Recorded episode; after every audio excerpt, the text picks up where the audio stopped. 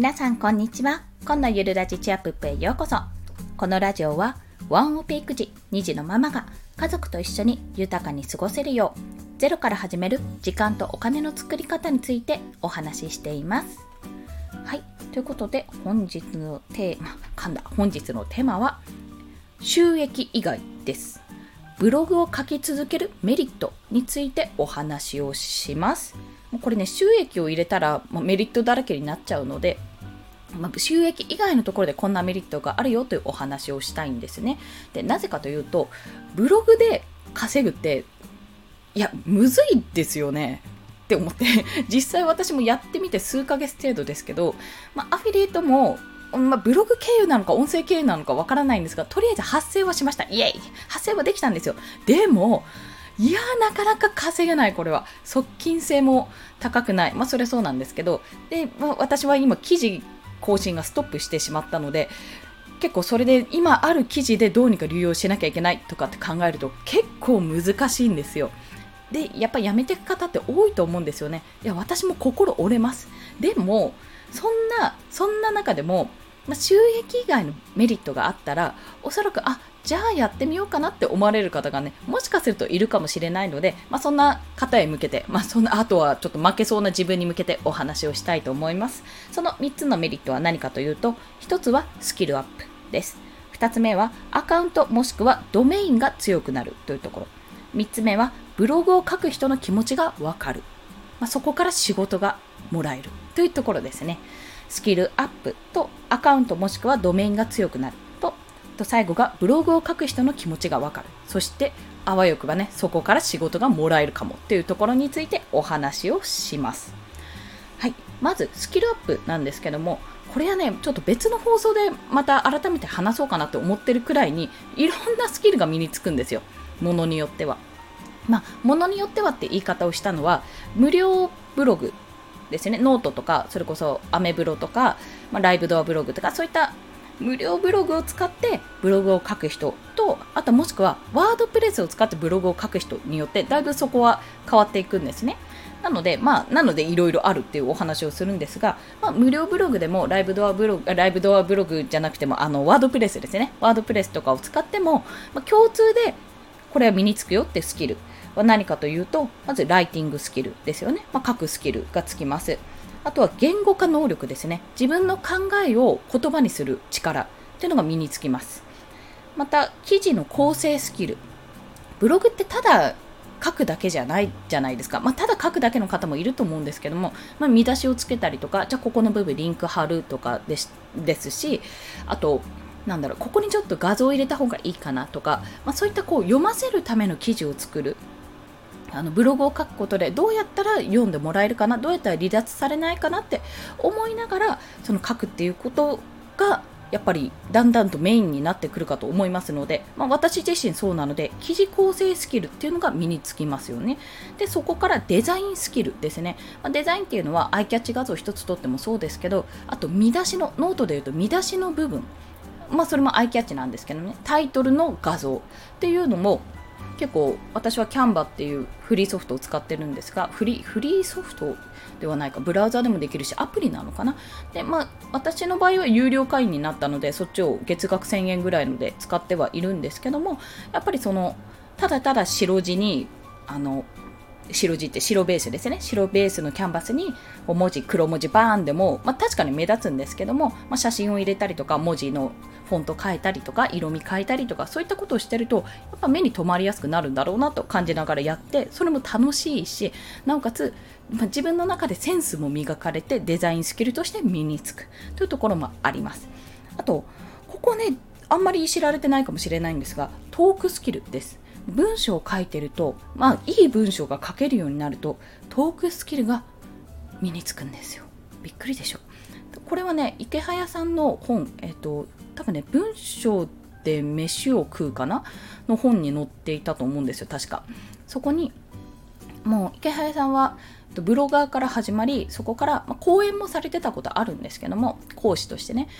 でも YouTube、YouTuber としてなって今は仮想通貨投資家になってるんですけども YouTube に移行するとき、ブロガーから YouTube に転身するときに、別にそんなに対して自分は話すことに対して苦じゃなかったってことをおっしゃってたんですよ。まあ、なぜかというと、もちろん自分は講義もされていたけど、自分は文章を書いて、自分の頭の中で考えをまず言語化する能力がついているし、なおかつそれをま口に出すだけなので、そういった意味で全然なんかこう、話すように書くそして書くように話せる。ん？話すように書くし、書くように話せる。そういったね、スキルとなるんですよ。結局、ライティングが上手い人って、最終的にトークスキルも身について、まあ、トークができる人って、文章を書くのも上手になると。そういう形にね、そういうふうに巡り巡っているというお話が書いてあったんですよ。すっごいざっくり言いましたけど、今。でも、あ、確かになって思って。そうだよなって文章を書く時も話しながら、ま、話し言葉で書く時ももちろんありますけど、ま、なんかこういう風な流れでこうやって話そうって思うことを、ま、文章化してるだけで。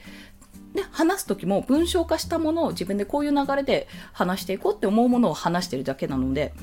やっぱりここはつながってるんだなってことを感じました。なのでトークスキルも身につくと。そしてもしワードプレスであのブログを作ってる方はですね、ウェブサイトの制作スキルが身につきます。まあ、つまりは、ワードプレスでブログ立ち上げてるんだから、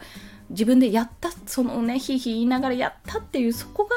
スキルとして身についてますよねっていうお話です。バーってあげましたが、まあ、そんなところでスキルアップが図れますというところです。で、2つ目がアカウントもしくはドメインが強くなる。この無料ブログだったら自分のアカウントですね、ブログのアカウントが強くなります。まあ、例えばノートをね、毎日更新して結構ビュー、ビュー、PV かな？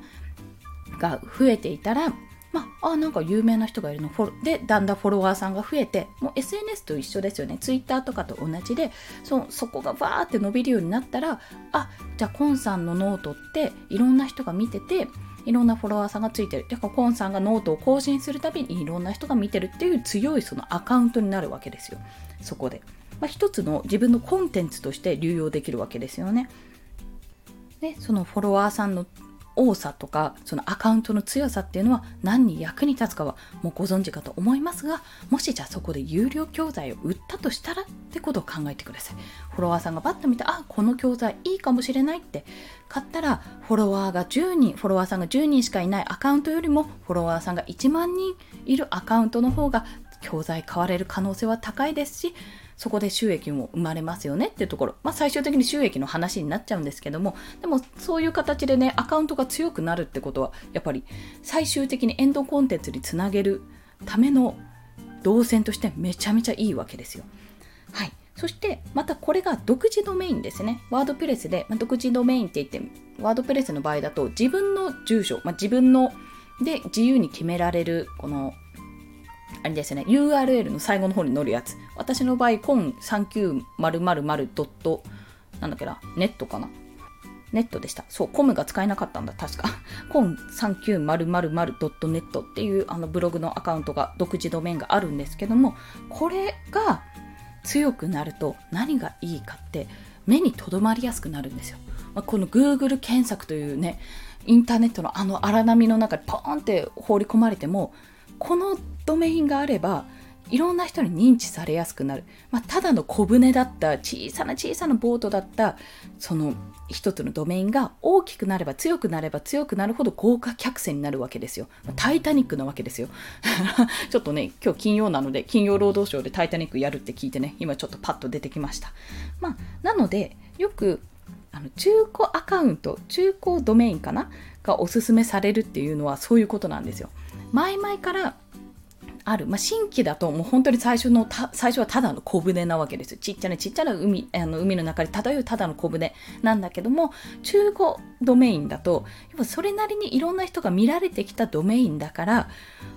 もう、なんていうのかな、もう少し、漁船ぐらいの勢いになるのかな、ものによると思うんですけども、ただの小さな小舟より新規よりはもう少し見られやすくなるんだよっていう、そういったお話ですね。まあここも収益の話につながっちゃうんですけども結局それって何が強いかって、まあ、認知されやすくなるっていうのとこれアドセンスですよ Google アドセンスやってたらもう最強なんですよでも PV 数が増えれば増えるほど広告クリック数とか来訪者数が増えれば収益につながるっていうわけですねはいそして最後がまあ、収益の話になっちゃったんですけどね。はい。最後は、ブログを書く人の気持ちがわかるって。私はここが一番強いと思ってます。スキルももちろん大事だしドメインとかアカウントのパワーももちろん大事なんだけどブログを書く人の気持ちがわかるってめちゃめちゃ大事なんですよ。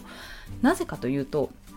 まあ、ブログを書くの苦しみとかネタがないとかもうもう入力入力っていうかこの執筆難しいよもう時間がかかるよっていうのは実体験しないとわからないんですよね。実体験しないとわからないことって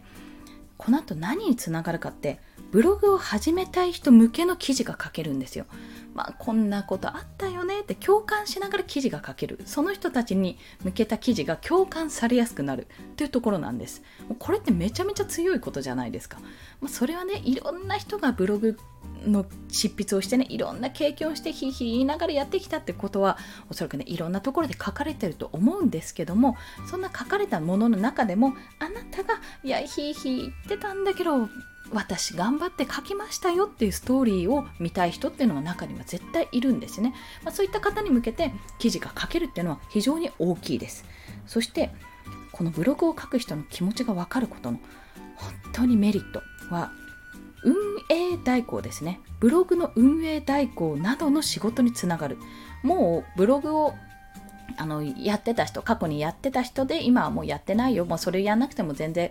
あの売り上げが上げられるよっていう人だったりもしくは企業さんとかあとはブログをやりたいけどそんな時間のない忙しい方とかねそういった方のために自分がブログを書くことができる、まあ、代行ですよ。代行することができると。そうすると、まあ、側近性のあるね継続案件として受注ができる可能性があるということ。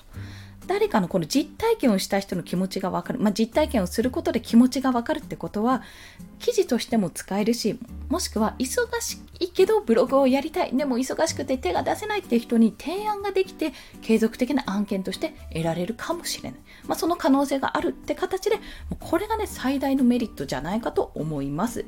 ということで、今回、まあ、収益以外って言っときながら収益の話もしたんですけど、この収益以外でブログを書き続けるメリット。1つはスキルアップにつながる。2つ目はアカウントもしくはドメインが強くなるということ。3つ目はブログを書く人の気持ちがわかるということです。はい。なので私はこれを信じて書き続けておりますというところです。はい。まあ、今日の合わせて聞きたいは、まあ、そんなブログですね。でも、辛いよ。と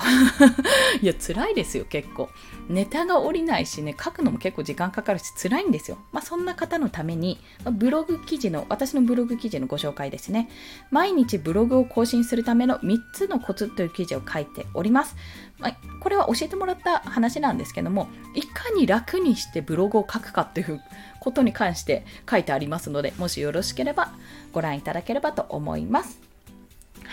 それでは今日もお聴きくださりありがとうございました。この放送いいねって思われた方はハートボタンを押していただいたり、もしくはレビュー書いていただけると嬉しいです。泣いて跳ねて喜びます。アパート3階なので小刻みに揺れております。はい。そして、まあ、応援してやるかって思われた方は、もしよろしければフォローもお願いします。まあ、これストック用なのでおそらく配信されるのが週末になるかと思いますが日曜日はねなんか都内雨が降るみたいなこと言われててどうしようと思いつつ我が家はとりあえずこの金曜に収録してるんですけど金曜日のこの日ダイソーまで行ってクッキーを作る道具を買ってきました。はい。クッキー作りにねでも励もうかなと娘と一緒にねペタペタしながらやってみようかなと思って雨の日はそんな対策をとっております。はい。それでは週末も元気に、ゆっくり、元気に、どっちかな？お過ごしください。コンでした。では、また。